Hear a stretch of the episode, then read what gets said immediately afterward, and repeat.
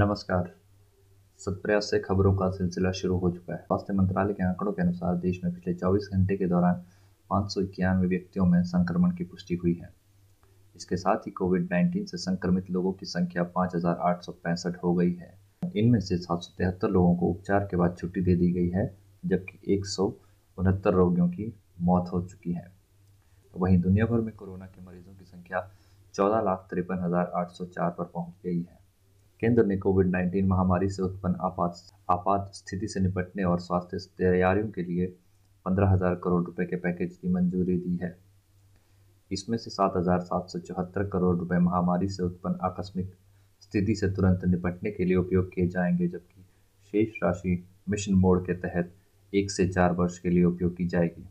स्वास्थ्य मंत्रालय के बयान में कहा गया है इस पैकेज का मुख्य उद्देश्य देश में जाँच प्रणाली के विकास, समर्पित उपचार केंद्रों की स्थापना, संक्रमित रोगियों के उपचार के लिए आवश्यक चिकित्सा उपकरणों और दवाओं की केंद्रीकृत खरीद के ज़रिए कोविड 19 के फैलाव को सीमित करना है।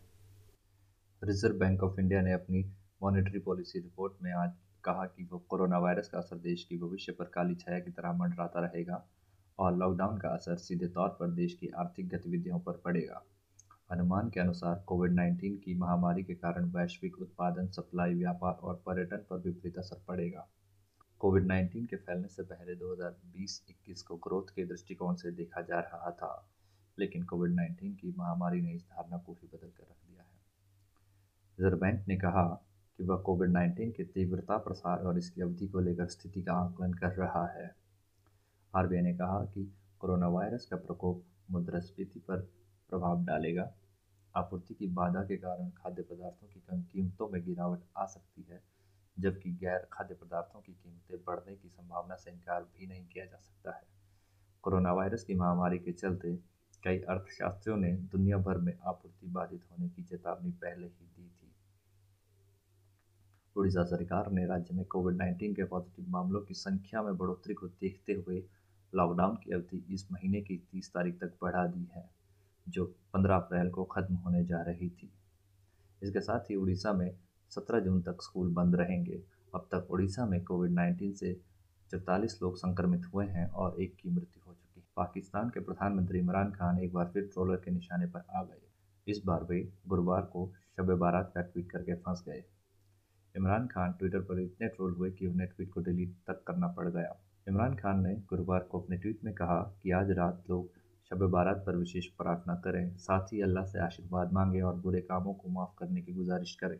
दरअसल पाकिस्तान में 8 अप्रैल की शाम को शब बारात शुरू हुआ था और आज खत्म हो रहा है। इमरान खान को यह ट्वीट 8 अप्रैल को करना चाहिए था, लेकिन उन्होंने आज किया। इस ट्वीट के बाद इमरान खान ट्रोल होना शुरू हो गए थे। दिल्ली अल्पसंख्यक आयोग ने केजरीवाल सरकार से पूछा है कि दिल्ली के कोरोना मामलों में मरकज वालों का आंकड़ा अलग क्यों लिखा जा रहा है? अल्पसंख्यक आयोग ने केजरीवाल अल्पसंख्यक आयोग ने केजरीवाल सरकार को पत्र लिखकर इसका जवाब मांगा है।